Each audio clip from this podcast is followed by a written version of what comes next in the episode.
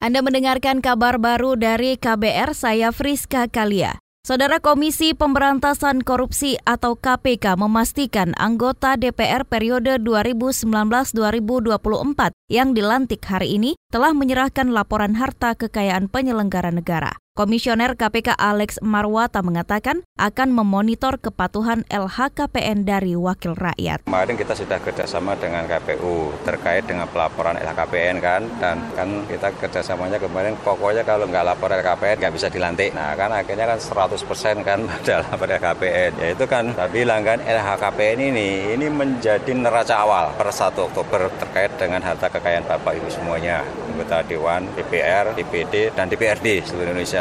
Ya, nanti kita akan monitor nanti setiap tahun kan mereka harus lapor kan. Alex Marwata mengatakan KPK tidak diundang saat pelantikan DPR di gedung DPR RI Senayan hari ini. Alex juga menyoroti hubungan kerjasama DPR dan KPK takkan banyak perubahan, apalagi 80 persen dari anggota Komisi Hukum DPR merupakan petahana. Badan Pusat Statistik BPS mencatat jumlah kunjungan wisatawan mancanegara ke Indonesia mencapai lebih dari 1,5 juta orang pada Agustus 2019.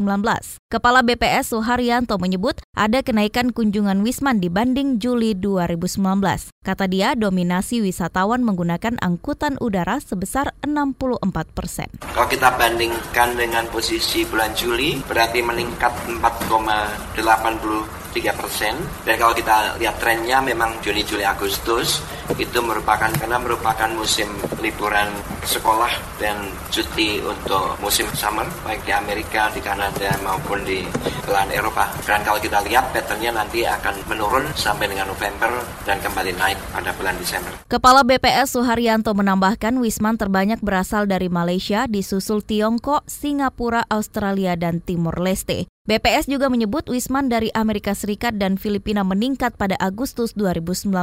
Secara kumulatif, Januari hingga Agustus jumlah wisatawan mancanegara ke Indonesia mencapai lebih dari 10 juta kunjungan.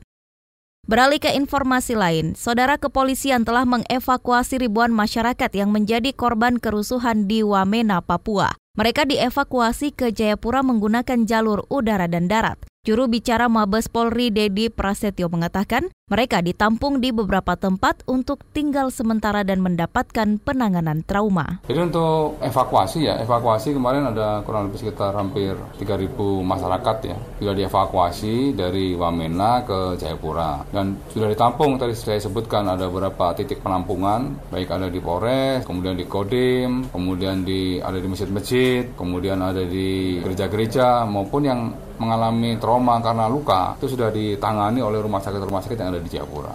Juru bicara Mabes Polri Dedi Prasetyo menambahkan TNI dan Polri akan memfasilitasi masyarakat dari Wamena yang mengungsi ke Jayapura. Dedi mengatakan saat ini kondisi Papua sudah kondusif karena adanya jaminan keamanan dari Kepala Suku Lembah Beliem dan TNI Polri. Dalam kerusuhan tersebut tercatat 33 orang dilaporkan tewas dan ribuan mengungsi. Kerusuhan diduga dipicu aksi rasisme. Kita menuju ke Banyuwangi, Jawa Timur. Pemerintah Kabupaten Banyuwangi masih mendata warga asal kabupaten itu yang saat ini berada di Wamena, Papua. Sekretaris Daerah Banyuwangi Mujiono menyebut ada sejumlah opsi yang akan dilakukan pemerintah untuk mengevakuasi warga di sana. Di antaranya memulangkan seluruh warga Banyuwangi dari Wamena. Berapa update jumlah yang ada di sana khusus warga Kabupaten Banyuwangi ini? Ya kita juga belum belum mengetahui persis yang di sana sehingga hanya hanya informasinya beberapa warga Banyuwangi pengen pulang ke Banyuwangi bagaimana partisipasi Kabupaten Banyuwangi kita kayak yang memungkinkan saat ini adalah mungkin mungkin bantuan semacam sembako yang harus kita lakukan ya hmm. yang bersama sehingga kami itu serang aja saat ini masih mendata. Sekda Banyuwangi Mujiono menambahkan untuk langkah awal pemerintah Banyuwangi terlebih dahulu akan mengirimkan kebutuhan pangan dan sandang untuk masyarakat Banyuwangi di Wamena. Sebelumnya puluhan warga Banyuwangi di Wamena meminta agar mereka dipulangkan ke Banyuwangi. Demikian kabar baru dari KBR, saya Friska Kalia.